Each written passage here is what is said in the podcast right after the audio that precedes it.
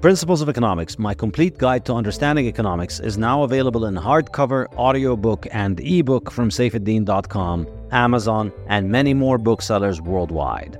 And now I am also teaching a course based on this book on my website, saifedean.com. Principles of Economics will run the whole academic year from September to June and will have a new lecture every two weeks, as well as weekly live online discussion seminars open to learners from all over the world and from all walks of life. Whether you're a student, a professional, or a retiree, you are making economic decisions every day, and this course will arm you with the wisdom of centuries of economists to improve your economic decision making. You'll also get a free book of Principles of Economics if you sign up for the course. Go to saifedean.com and sign up now. The Bitcoin Standard Podcast is brought to you by Orange Pill app, the Bitcoin only social network that connects you with high signal Bitcoiners, events, and now merchants as well. If you're like me and can't stop talking about Bitcoin, you know how challenging it can be to talk to the no coiners and how nice it is to talk to someone who gets you. With the Orange Pill app, you can find the Bitcoiners near you and they can replace the no coiners in your life. You can organize events and meetups with local Bitcoiners, and wherever you travel, you can meet up with local Bitcoiners all while being as anonymous as you like. So if you want to build your local network of Bitcoiners, find a Bitcoin meetup or merchants accepting Bitcoin, head over to orangepillapp.com to sign up or download the app from the App Store or Google Play Store and send me a DM so we can get connected. The Bitcoin Standard podcast is brought to you by CoinKite. CoinKite are my favorite makers of Bitcoin hardware. They produce the legendary Opendime, the first Bitcoin bearer asset, as well as the reliable Coldcard hardware wallet, the excellent stainless steel seed plates for storing your seed phrases, and the block clock. Now, CoinKite have produced the Sats card, a card the size of a credit card which can store Bitcoin and works great as a gift. CoinKite have just produced a limited edition gorgeous Bitcoin Standard Sats card, which carries the Bitcoin Standard logo, and you can get it from coinkite.shop slash Bitcoin Standard. Use the code Bitcoin Standard to get 5% off your purchase. This podcast is also brought to you by the Bitcoin Way, your professional Bitcoin IT team offering you personalized, secure, and comprehensive solutions for every step along your Bitcoin journey. The Bitcoin Way offer live concierge service to guide you with your Bitcoin cold storage, running your node, privacy best practices, inheritance planning, corporate strategy, and multi-sig solutions. They don't touch your coins, they guide you through the process of acquiring your coins and securing them. If you'd like to make your setup safer and more reliable, book a consult with them and see what they have to suggest. If you want to give someone the gift of Bitcoin, get them this professional service that will ensure they start off knowing exactly how to manage their coins and not lose them. Go to thebitcoinway.com and start Bitcoining more confidently.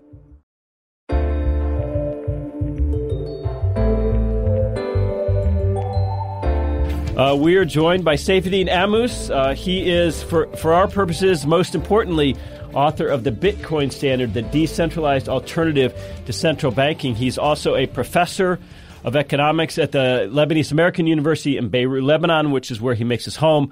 Uh, holds a PhD from Columbia, but today he's visiting his wife's family in Canada. So we're we're we're pleased to have him uh, on East Coast time. So safe, uh, thanks. Great to finally sort of meet you.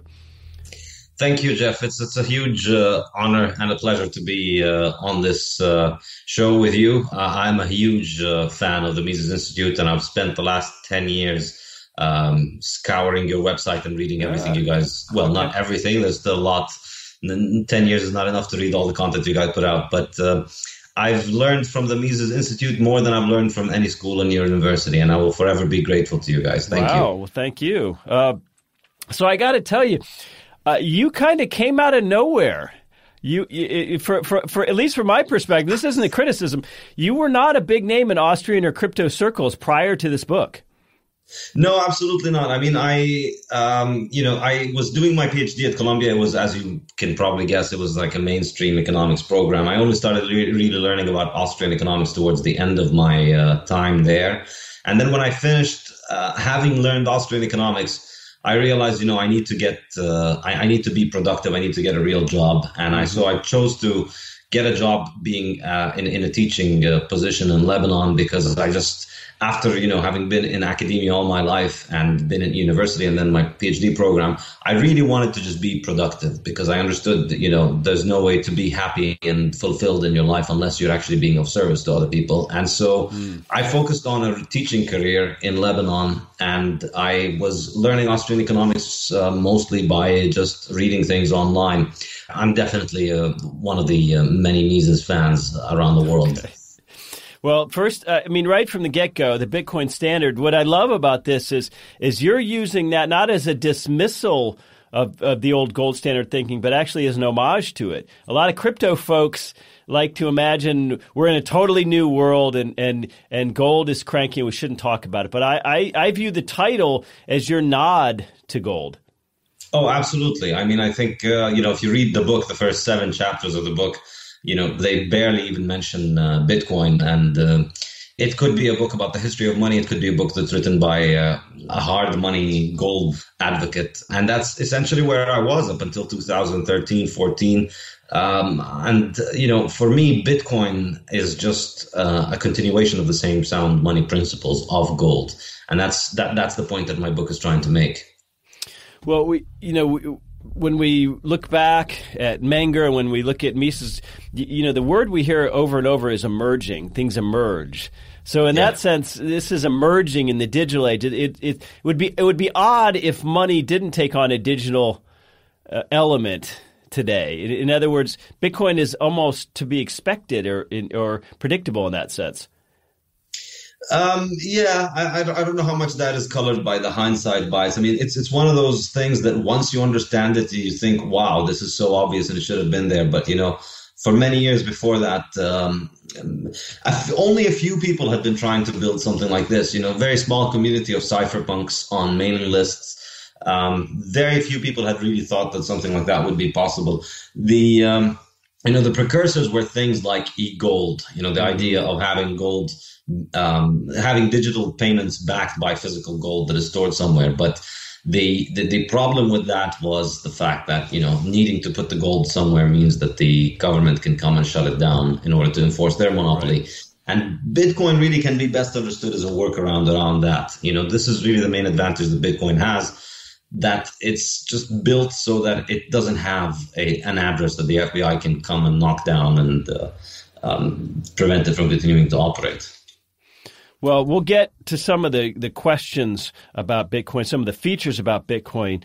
Uh, I guess we should get started. You know, why don't you just give us your your basic case for why Austrians should be interested in Bitcoin, why they should support it, promote it, and, and also the devil's advocate uh, position that I'm sure you hear critiques of Bitcoin from from gold bugs and from Austrians.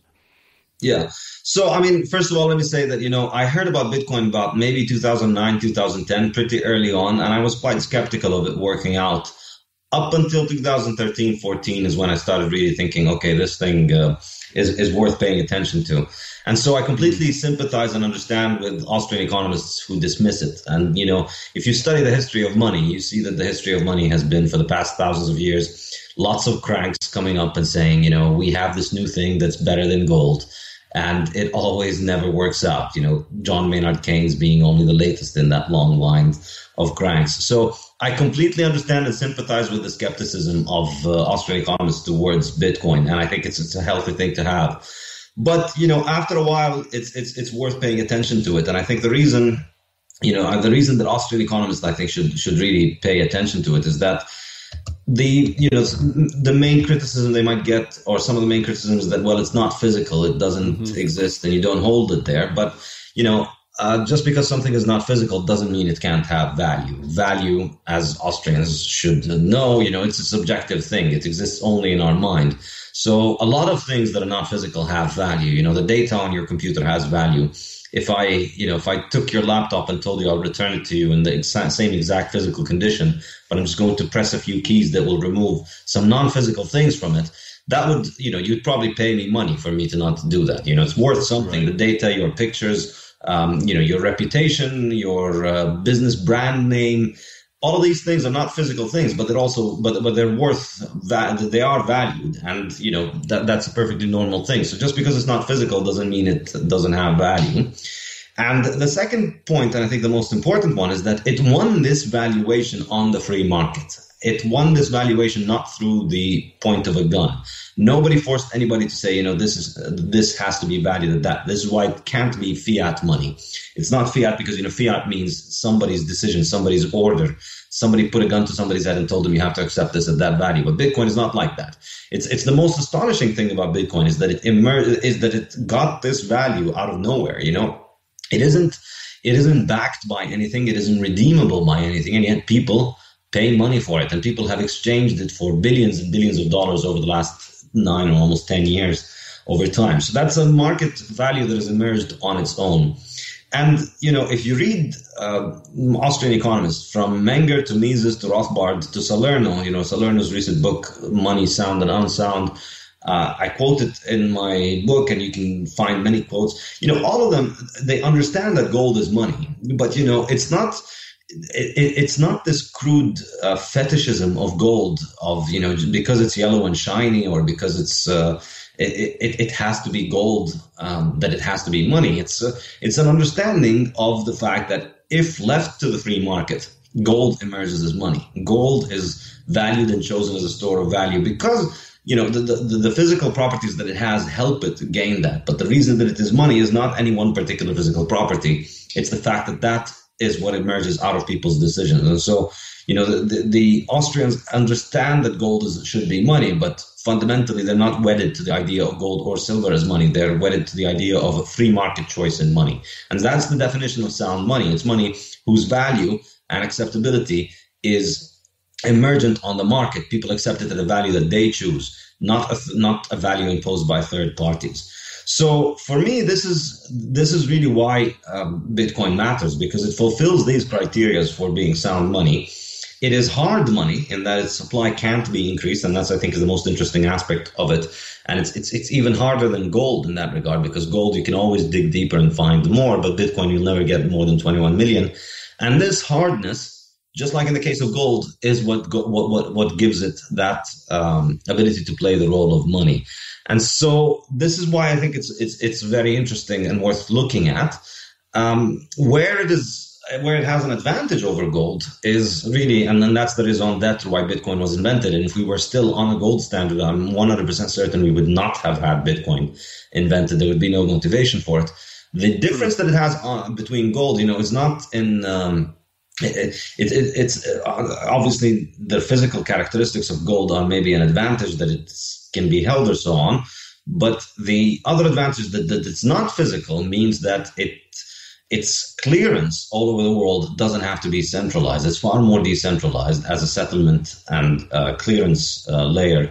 And so it being decentralized makes it much harder to confiscate, much harder to co-opt. You know, if you think about how gold's monetary role was uh, was restricted, it happened through governments taking over central banks. And central banks, you know, to a large extent, they were there was a real market demand for central banking with gold because moving physical gold around with every transaction is not very convenient. But using settlement of physical gold has enormous economies of scale when banks are able to settle payments with one another. So that led to the centralization of gold reserves around more and more centralized banks till we got to the point where effectively we only have one central bank in the world today, the US central bank, which holds an enormous amount of gold.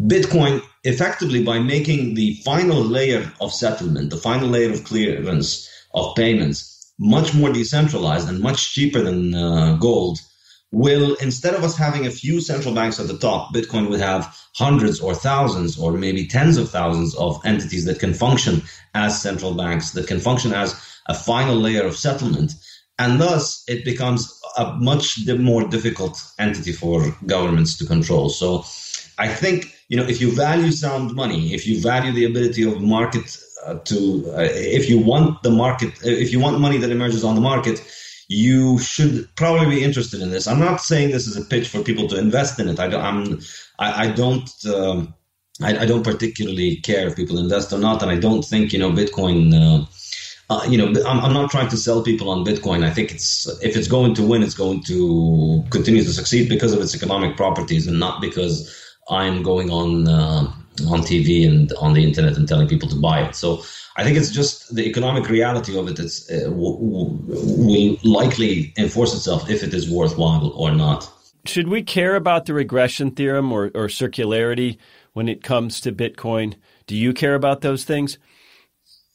Um, yes. I mean, I think, first of all, you know, there's always a problem with applying old theories to new things because, you know, this is a category that didn't exist before. But I think, you know, the value of the regression theorem is in illustrating how money emerges from a barter system without the need of government. So the point of the Mises' regression theorem was to, you know, stand as an opposite to the state money of uh, state theory of money, which says government passes a law and then right. gold becomes um, uh, money. So Mises showed how that doesn't need to happen because it happens. It, it can emerge naturally from barter. However, we don't really have a barter system today. So you know, Bitcoin is not going to emerge out of barter, uh, or any new form of money is not going to emerge out of barter. It's going to emerge out of a system in which we have um, already we already have um, things that function as monetary assets. Having said that, I think Bitcoin still does conform to the regression theorem in that, you know, initially these things were digital goods that were collectible that people were collecting and mining. Mm-hmm. and people were you know people were paying each other for them or paying expending resources on uh, on obtaining them. You know you turn on your computer and run your computer for a couple of hours which no matter how tiny the cost is still a cost in terms of your time right. and the computer's hardware. So people were expending resources on obtaining that thing, meaning that it obtained value initially.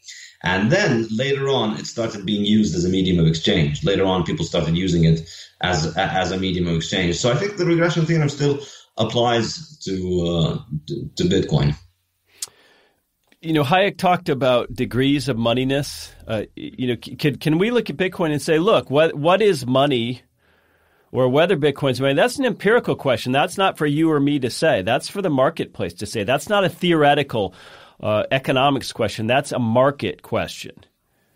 Yes, I think this is an excellent uh, point. I mean, it's uh, you know the, the the problem that a lot of economists fall into is that they think you know the market needs their permission to function in a certain way, and it's sad to see some tentatively pro-market Austrian economist, pro-market or pro-Austrian economists make this mistake sometimes, which is that you know they'll come up with a theoretical objection for why Bitcoin can't function, and then somehow this uh, you, you know they expect all these millions of people around the world who are using it to just drop it or stop using it. But you know the reality is people in Venezuela are using it, people in the U.S. are using it, people all over the world are using it to play the role of money in many different ways, and you know who are who who am I to tell them they should or shouldn't?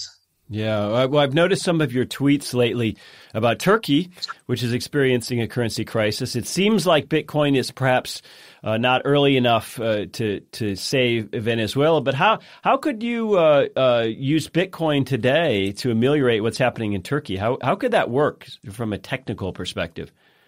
I mean, I think the simple answer is just for people to put some of their wealth in it. Like, so if you if you bought ten dollars worth of uh, Bitcoin in Venezuela three years ago, you're going to be in a much better financial situation today than if you hadn't. You know, ten dollars back then would have made a big would have would make a big difference.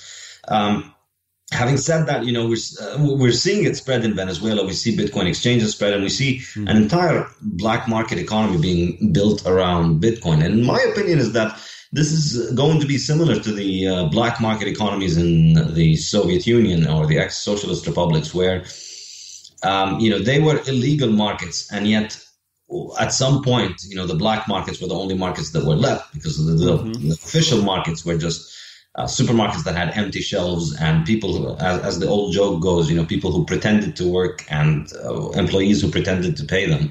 Uh, but at some point, you know, everybody who pretended to work left their job, went home and did actual work for others and traded real things with others. And I think more and more, this is becoming the case in places like Venezuela, where the only people who are able to um, stay above um, destitution effectively are the people who are being able to use uh, Bitcoin and to spread Bitcoin around. So I think we're going to see more and more of this. However, you know, having said that, I mean, Bitcoin is still very, very uh, nascent. It's still mm-hmm. we haven't built the the, the, um, the user interface and the infrastructure that would allow people who are not very technically competent to get into this um, easily. But it's it's still early days. Yeah, well, there's there's a lot to worry about. I know you mentioned off camera earlier that you have a little girl, and and you know, living in, in Lebanon, at least in the West, we get the sense that Lebanon is is somewhat in in the throes of some political upheavals. I mean, how does your personal life, how do your personal experiences uh, uh, affect how you see Bitcoin and the need for something outside of government hands to when it comes to storing our, our wealth? I have to say, Lebanon might be uh, possibly a, bad example for this because I think the Lebanese central bank might just be the best central bank in the world from an Austrian's perspective. Um, I don't say this often in Lebanon because I don't want to be mistaken for uh, a cheerleader for central banking. But, you know, Lebanon still has the highest cover of gold behind its currency of any currency in the world. And up until the 1970s, they had the currency was practically 91%. I think that was the highest cover of mm-hmm. gold. So they were on the gold standard up until the 1970s. And not coincidentally, you know, Lebanon was known as the Switzerland of the Middle East. It was the banking capital of the Middle East. It was an extremely prosperous uh, country. And then, of course, you know, during the war, they did have one episode of hyperinflation at some point in the 1980s. But then after the war, since 1990 onwards, they um, pegged the currency to the dollar, maintained large gold reserves, and they've been able to defend the peg for about 23 years now, no, 27 years. Mm-hmm 25, something like that. They've defended the peg quite successfully at, at one fixed price, and I think that's largely due to the fact that they have um, relatively very large gold reserves. So, um, you know, in, in, that regard, in terms of the currency in Lebanon, so far they've been doing okay. Although lately things are getting worse and worse because the government is abusing that mm. stability of the central bank and the banking system. Oh, another thing, the banks in Lebanon have a very high reserve ratio. So okay. the required reserve ratio is 30%, but the actual reserve ratio is about 60, 70%. So there's very little fractional reserve banking as well, and the currency is about 50% backed by gold. So that provides some kind of financial stability. But of course, the problem is the government abuses that by just using, you know, taking all the benefits that would, that would accrue from that to society by using them to just finance their government debt. Right. So they have one of the highest rates of government indebtedness in the world. And it allows the government to continue to operate enormously, stunningly in, inefficient, destructive monopolies on things like electricity and cell phones and, uh, you know, garbage collection and so on. And that's, that's where the, uh, that's what's really bad about the country. It's just, funnily enough, you know, the electricity company just the other day, they uncovered the, the country still has blackouts at least three hours a day everywhere in the country. And this is a country, you know, back in the 60s, or somebody turned up the newspaper headline the other day of a first page story in Lebanon talking about how the power was going to be out for 20 minutes today. This was in the 1960s. And now today, 50 years later, you know, it's, it's, the, the least that, that, uh, that you can get is three hours of blackouts per day.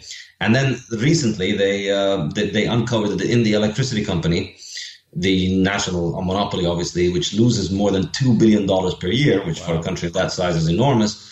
They, you know, the people who run that company had an entire floor of the company being used as a, um, what do you call it, the hatch, place to hatch uh, chicken. Um, so they have an entire chicken farm in the electricity company because they have free electricity there. So this is the kind of inefficiency that you're talking about. And yeah, it is, you know, Lebanon still has a train station authority that is mm. massively funded, but it doesn't have any trains anymore.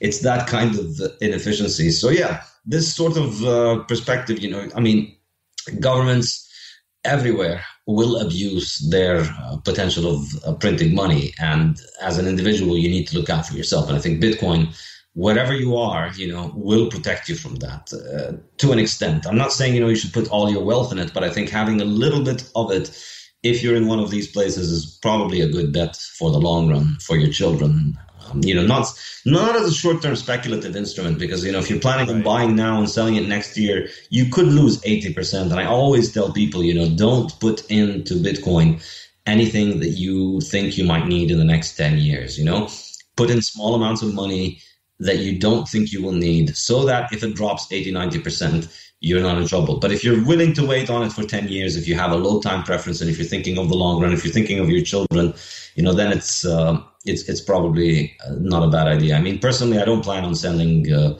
my bitcoins anytime soon because you know I don't have a lot. I just yeah. buy small quantities, and ideally, I'd love to, uh, you know, I, would love to never have to sell any of my bitcoins and just pass them all along to my children after I die. Uh, that's the sort of time frame that I like to keep on it. well, that's one of the things that I really enjoyed about this book is that you're not a Bitcoin fanboy. And, and that really comes through. This is a, a, a historical and a bit of a technical analysis. Uh, one thing you spend a lot of time on, and this this is very near and dear to most libertarians, is the, the idea of a true peer-to-peer decentralized currency where we're, it's almost like we're giving each paying each other cash uh, in a parking lot somewhere. There's there's no intermediary, and that's of course one of the great selling points of Bitcoin. Um, talk more about that. Talk about how important that is, and how with with government money, with credit cards, with checks, with all, all other forms of payment, you don't have that luxury.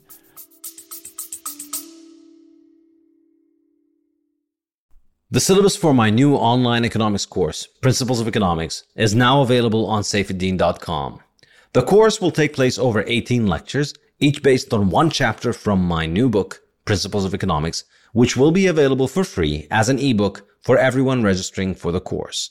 Lectures will be released once every two weeks on Mondays, starting on the 25th of September 2023, and will be available in video and audio format. Live discussion seminars will be held once a week on Thursdays at alternating time slots, 12 hours apart, to ensure learners can attend from all over the world. I'm happy to announce that I have set up my new publishing house and online bookstore, The Safe House, which will be publishing and delivering the best Bitcoin and Austrian economics books worldwide in hardcover, audiobook, and ebook formats. Go to thesafehouse.com to buy my latest book, Principles of Economics, as well as the Fiat Standard and the Bitcoin Standard. And now I'm also publishing Fiat Food, Matthew Lysiak's amazing investigation into how inflation ruined our diet and health. And I'm also publishing Lyn Alden's Broken Money, her masterful exploration of the failures of the global financial system and how Bitcoin fixes it. This is a Bitcoiner's bookshop, so the books are printed in beautiful cloth hardcover made to last with an ice colored dust jacket on top. Go to thesafehouse.com and get yours now. Yeah, so I mean, the, the, the distinctive thing about Bitcoin, it, it's it, Bitcoin. I, I, like the term. Uh, it's been misevangelized. People have pe- people have made a mistake of evangelizing Bitcoin as being, you know, cheap, free, instant uh, payments all over the world, and that's not exactly the case. It's not entirely the case. Um, Bitcoin is not a payment technology. Bitcoin is a money. It's a hard money, and that's really fundamentally the, the, the point. Bitcoin is a hard money like gold, but with its built-in settlement network. So imagine if we just in, mm-hmm. discovered this new chemical element on Earth, which is exactly like gold, um, but you know fixed in its supply, and also comes with this you know magical global network that allows you to have about half a million transactions with it anywhere around the world where you can click a button and in one hour it turns up in China. That's really the difference between it. So, um, so far, you know, given that Bitcoin is not very popular yet, it hasn't grown. We're still at a point where um, everybody's able to, uh, everybody who uses Bitcoin is able to use the transactions on Bitcoin. And the transaction fees are relatively low now. They're less than 10 cents or something like that. But, you know, we saw during the end of last year, the transaction fees rose significantly. And I don't think that's a bad thing. I think in the long run, we're going to see transaction fees rise more and more and more. They're going to be the only thing that secures the network.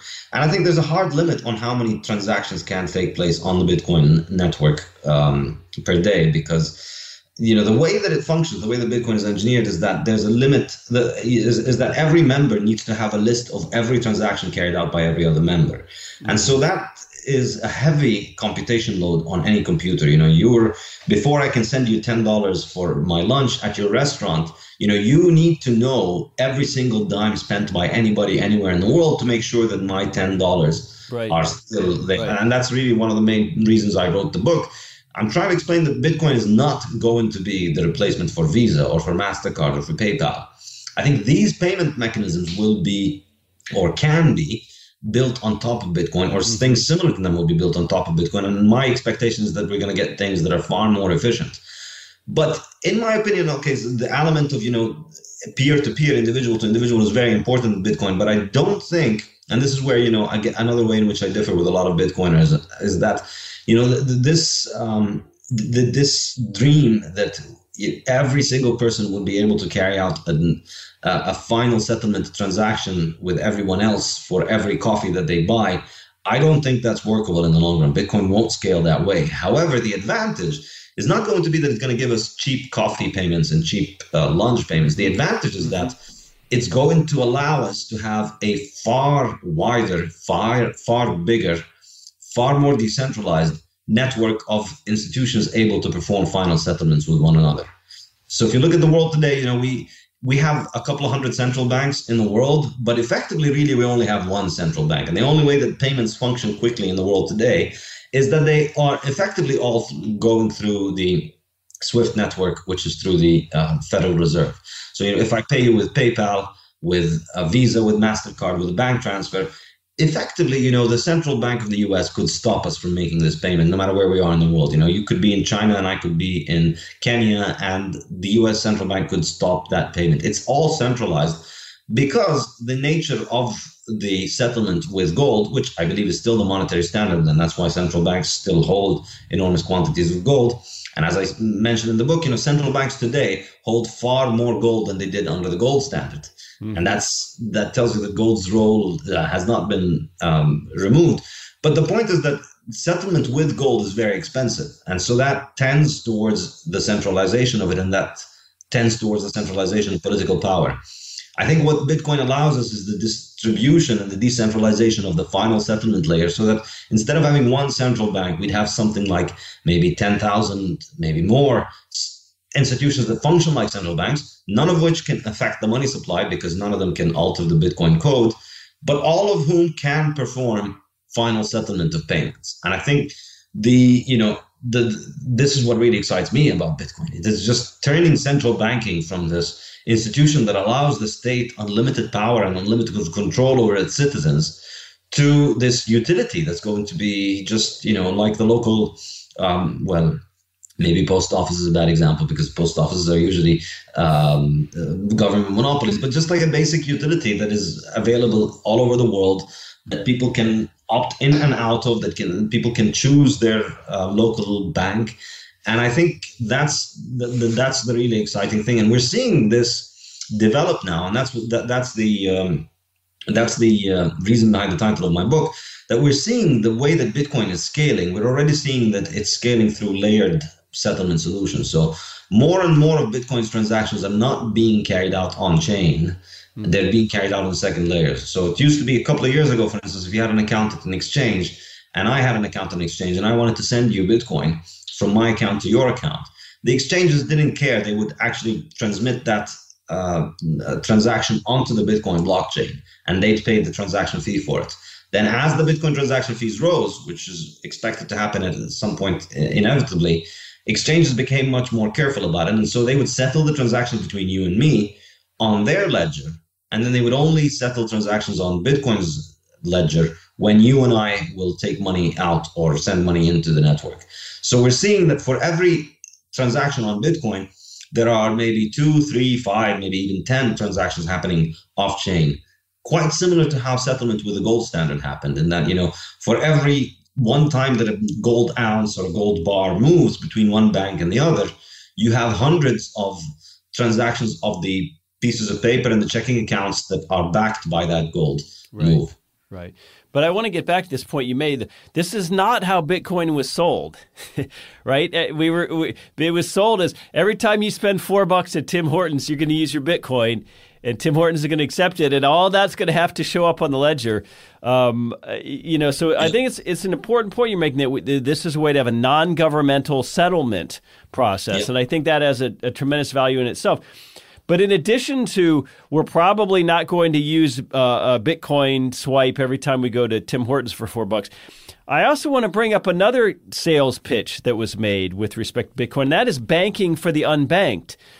You know, imagine the imagine a guy, uh, a merchant in in a bad part of Africa, in Angola, doesn't have access to commercial banks. Commercial banks won't go in there. Doesn't really have access to small business credit uh, doesn't necessarily have the ability to go out and make change, you know, physical cash change for his would be customers, but nonetheless wants to have a little farm operation, wants to have whatever kind of operation. And people said, well, cryptos are going to come along and they're going to give this guy in Angola the opportunity to do any kind of micro payment or micro lending. And, and, you know, without transaction fees, if Bitcoin transactions fees are high, then it's of no use to the guy in Angola.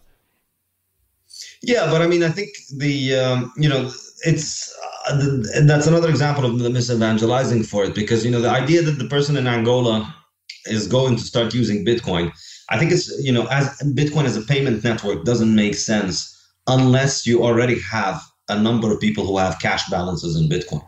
Right. So you know, right now, if you and I wanted to buy and sell something, you know, anytime that you and I buy or sell something from somebody, most likely that person doesn't have any Bitcoin. You know, the, the chances of coming across somebody who owns Bitcoin today is less than 1% of the world's population. So the, the likelihood that they want to accept Bitcoin is very low. That's why I never really spend my Bitcoins and I rarely ever get paid in Bitcoin. Well, in my case, it's a little bit different because I, you know, being active in Bitcoin and writing and working in Bitcoin, I come across a lot of Bitcoiners. But see, the, the more people have it, the more people have cash balances in Bitcoin, the more these trades become possible. You know, so it's it's sort of putting the horse before well. The cart before the horse. the cart before the horse, yeah. When you think, you know, okay, look at the people who are who don't have any Bitcoin, and let's let them use this thing. Well, you know, if they don't have any Bitcoin yet, it, they it won't be useful for them. But once people have enough cash yeah. balances, significant amount of cash balances, then they can start using it.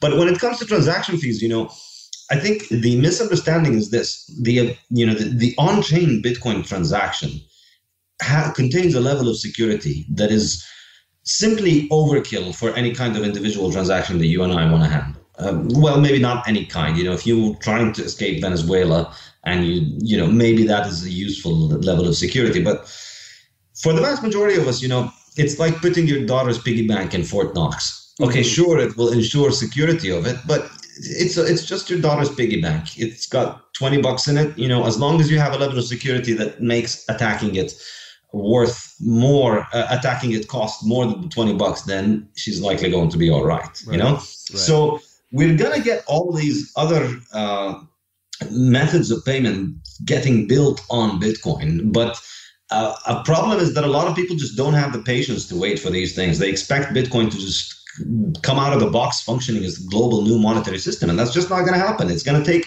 a lot of time for people to learn about it, to learn how to use it, for people to hold it, for the value to go up, for people to understand why it matters. And you know, Rome was not built in a day, and a Bitcoin standard won't be either. Well, let's talk about that. Let's talk about privacy and security. Is are Bitcoin transactions traceable? Are they hackable? It's it's a complicated question. The best way I like to answer this is that it's similar to the internet in that you know, can you send an anonymous email from the internet? Maybe. Can I track you down? Maybe. It mm-hmm. depends how good you are at hiding your tracks, how good I am at um, uncovering your tracks. But the reality of it is that you know it's a it's, it's not a good starting point. If your concern is privacy if you're looking for things to do things that are illegal it's you know what i described in my book is that you know it's bitcoin is maybe good for victimless crimes. Obviously i don't believe that there is such a thing as a victimless crime but you know because it's a victimless crime there's nobody there's no dead body left behind for people to go sniffing around trying to figure out how did that crime take place However, you know, if you're committing a crime where people are likely to come sniffing behind you to try and figure out what you've done, you know, fundamentally, this is a ledger that contains all the transactions that have ever happened, and it's mm-hmm. distributed over thousands and thousands of computers all over the world. So, you know, if you'd like to commit a crime, this is a very bad starting point. You know, it's it's it's a bad place to start, and I think you know, yes, a lot of criminals have used Bitcoin but a lot of criminals are in jail precisely because they used Bitcoin. So, you know, I always say, uh, you know, for any criminals listening, stick to the U.S. dollar, the international yeah. currency of choice. Isn't that interesting? Because all, a lot of the Bitcoin critics say, oh, it's going to be used for black market activity, for drug dealing, for nefarious purposes, for maybe for prostitution or, or human trafficking. And and as you point out, your human tra- trafficking activity is now going to be on the ledger on thousands of computers around the world. Yeah, definitely not the right place to do it. I mean, with physical cash, you just pass the physical yeah. cash on, and if you wear gloves, it's completely untraceable. There's no way to trace your fingerprints on it. So it's it's arguably preferable. Gold can be melted into other uh, forms as well, which makes it even more uh, um, easy to hide. Bitcoin, I don't think is ideal in in, in that sense, and. Uh, the way that I see it is that, that that's not necessarily a problem because the privacy I think that we want from Bitcoin, the ability of people to buy um, things that their government doesn't approve of, I think is going to be easy to build on second layer payment solutions being built on top of Bitcoin. Mm-hmm. So uh, the way that I see it is that you know there'd be a first layer of um, settlement between institutions, and in this situation, you know uh, these the, the, lack of anonymity is a good thing because it would make those institutions more um, transparent and it, easy for people to audit because all of their transactions are listed in right, a public ledger right. and then they become more identifiable. But then, you know, the way that I see it is in a free market, these institutions will give privacy to the people who want it. And maybe they, you know, there are people who might not want it. So I can imagine a scenario where, you know, people want to have their money in a bank that does not deal with drugs or that does not yeah. deal with alcohol for instance yeah. and you know that bank will ban you from using their payments to buy drugs or alcohol and you know you don't like it you can go to any, one uh, to another bank which will not care about where you use your right. uh, money right. so i think these sort of things are going to be easy to implement on second layer solutions but on the main chain i think that the the, the idea of privacy has been massively oversold to the detriment of many people sitting in jail right now because they believe yeah. this. Well, what would be of greatest interest to, to our fans would be, of course, be tax privacy. But in a certain sense, I don't think Bitcoin solves this because it, a tax authority where you live can present you with a tax form.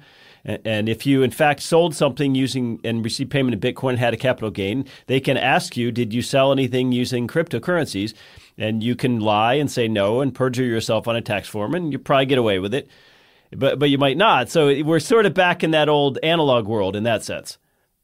That's true. I mean, it's uh, yeah, it's it's um, you know, and where did you get your coins from, and who knows how they're going to be traced? You know, yeah. if they can trace it back. So you bought it from some guy off the street. Well, what if that guy is investigated one day and then you know he goes through the they go through his phone records and they find out that you exchanged emails or messages with him and they could find it so you know i, I yeah. would recommend in that sense if, if anybody listening uh, no offense to some of the exchanges, but if anybody listening thinks some a place like Coinbase wouldn't roll over to the IRS, I suggest you take a look at UBS and some of the Swiss banks.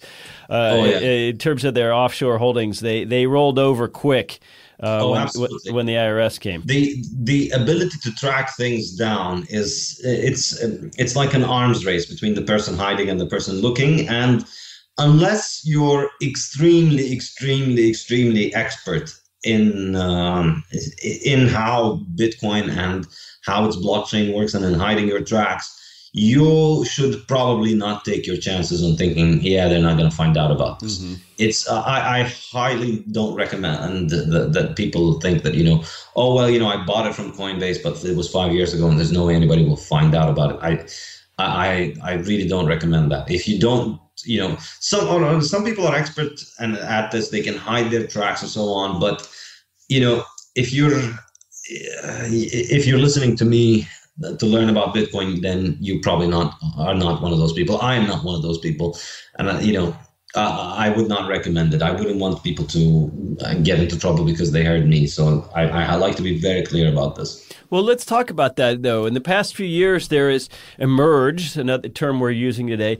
Uh, a lot of scammers. There, there's kind of a phony crypto industry, and of course, when the price of Bitcoin was very, very high, there were a lot of uh, people who had these uh, instant new careers and they were experts and they were telling us X, Y, and Z. And, and uh, you know, Warren Buffett says when the tide goes out, we, will see who's wearing shorts.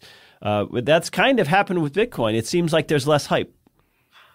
Yes, definitely. And this isn't the first time we see this. We, uh, you know, Bitcoin's it's uh, it's the supply is perfectly predictable, but the demand is always varying, and so it's natural that bubbles will form and bubbles will crash and um, you know it's uh, it's just a typical thing to expect in an easy money economy because at this point bitcoin is an asset in a monetary economy denominated in easy money whose supply shrinks and increases over time. A lot, a lot of people have capitalized on it, but I think it's just an inevitable part of market um, of of, of um, market teaching people what's right and what's wrong, and people figuring out this is how reputations are built and destroyed, and um, people will figure out what's right and what's wrong over time. I think. So, Safe, one thing I really liked about the book is you mention the Belle Epoque period from the 1870s to about World War One, where a lot of great advancements were made under a gold standard.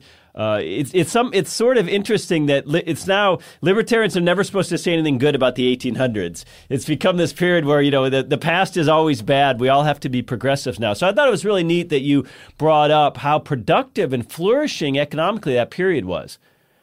Absolutely, and I think it's you know both economically and culturally. You see this aspect of it. Um, you know, in, t- in, terms of innovation, there's a study that, uh, that there was a book that was uh, written a few years ago about the most important innovations in human history, and it contains about six thousand innovations, more than six thousand. And so one uh, one scholar then took these and um, plotted them by time and then measured them against per capita. And you find that the most innovative period in human history was that period towards the end of the 19th century. Uh, that's a quantitative way of analyzing it. But a qualitative way of analyzing it is, you know, I list the things that were invented back then. You know, everything that we tend to think of as the 20th century gave us this technology was more or less invented in that period. It's astonishing, you know, the airplane, the car, the elevator, um, sanitation, hot and cold running water, all of the things that make modern life possible were largely invented in that period. And in the 20th century, they were popularized, they were made cheaper, they spread out all over the world. But I think that there's a strong case to be made that that was the time where people had the lowest time preference, where people were thinking of the future much more, people were investing much more, and capital accumulation was happening, allowing more and more innovation and more and more in, uh, invention to happen. And I think you also see it in terms of arts and culture. And I think th- there's a great book by uh, Jacques Barzun called From Dawn to Decadence. It's astonishing, you know. The book is, is, is a massive volume of, I think, a thousand or eight hundred pages or something like that, and he talks about Western civilization and he says basically the beginning of the decadence of Western civilization. He times it toward to 1914, and you know he describes it politically, economically, socially, but also in terms of art and culture. And it's astonishing that you know that date, 1914. It's no coincidence that that was the beginning of World War One. It's also no coincidence that I mentioned that, that was the beginning of the move away from gold towards government money. I think the two are extremely related because once you move towards government money, and that's really one of the key concepts in my book, once the money is losing its value, you know, you move from people who are future oriented towards people who are more present oriented. And so you see art today is, you know, it takes an artist 15 minutes to draw the painting, whereas, you know, in the past it would take them years and years of hard work to, to be able to complete the masterpiece. And I think that's really no coincidence. It's um, we, we like to pretend that everything is better today, but we have to differentiate between things being better because of a result of the technologies that were invented yesterday. So, of course, you know, today's cars are better than the cars of 100 years ago, but we're not inventing the new car, you know, and, and, and it, I, if I wanted to be a little bit controversial about this, this is going to really offend um, uh, tech people, but really, even the telecommunication uh, revolution, which we think of as a 20th century thing, you know, you could say the internet is just the telegraph with bells and whistles on it. I mean, it was in the 19th century the telegraph and the telephone and even the computer. That's when they were invented. That's where these inventions came along. And so in the 20th century, we improved on them. But I think if we look objectively, of course, the standard of living today is higher, but it's higher because we're 100 years. We've had these things for 100 years, but we're not inventing as many of these things as we had back then. But you know, it's interesting. If the, the same globalists, self proclaimed globalists, I don't think they're real globalists. I think they're political globalists. But globalists yeah. hate Bitcoin. And they hate yeah. the 1800s with a passion as well. It's interesting that here's something that's that's they don't like a glo- a potentially global institution, a global cryptocurrency that that they don't control. So they're globalists only when it comes to things under their control. That's an excellent point. I hadn't thought about it. You would think that the sort of globalist progressive people who are always going on about, you know, one world and one world government and so on, they'd love it. But no, you're absolutely correct because it, it exposes their agenda. It's not really about having the world uh, being open on, on, one another. It's really about having the entire world being controlled by people with their agenda who think the same thing that they think. That's I hadn't thought of it that way. It's a great point. Well, you know, we're about out of time, but you know, it's great that that uh, Nassim Taleb is, is associated with you. It's great that your book is on a large publisher. Um, and he has this this incredible quote on the jacket. He says, "Look, even if cryptos like Bitcoin fail, now we have the tech. We know we can do it." Uh, I just wonder if just knowing we can do it, if that alone will act as as sort of a, a de facto check on central banks. In other words, that crypto's even out there. Does that does that force them to maybe be a little less expansionary? Yeah, you know, the other day I was giving a talk in Toronto, and um, uh, it, it, occurred to me that you know, even if Bitcoin doesn't succeed, you know, all that we need is maybe, you know, if if it uh, Venezuela, if it sets an example for Venezuela that more and more Venezuelans start moving, let's say, towards Bitcoin, then it forces uh, it, it, forces a uh, bankruptcy of the current socialist kleptocracy in Venezuela and then a new government that comes along in Venezuela will know that, you know, if we mess around, people can just defect from here to Bitcoin. Maybe Bitcoin doesn't end up being adopted all over the world. Maybe it doesn't end up being a new monetary standard, but it acts as a sort of the metaphor I gave is a sort of monetary Batman lurking in the shadows of mm-hmm. every society, mm-hmm. so that you know anytime a government begins to inflate, people can just start moving towards it. And as they start moving towards it, you know, because the supply is limited, the value rises. So it's a very attractive notion for people to start jumping onto it. So maybe it's just going to be this, you know, this bad guy that is going to um, that is going to force discipline on governments. And there's another scenario, which is, I think, the most likely scenario if you wanted to kill Bitcoin.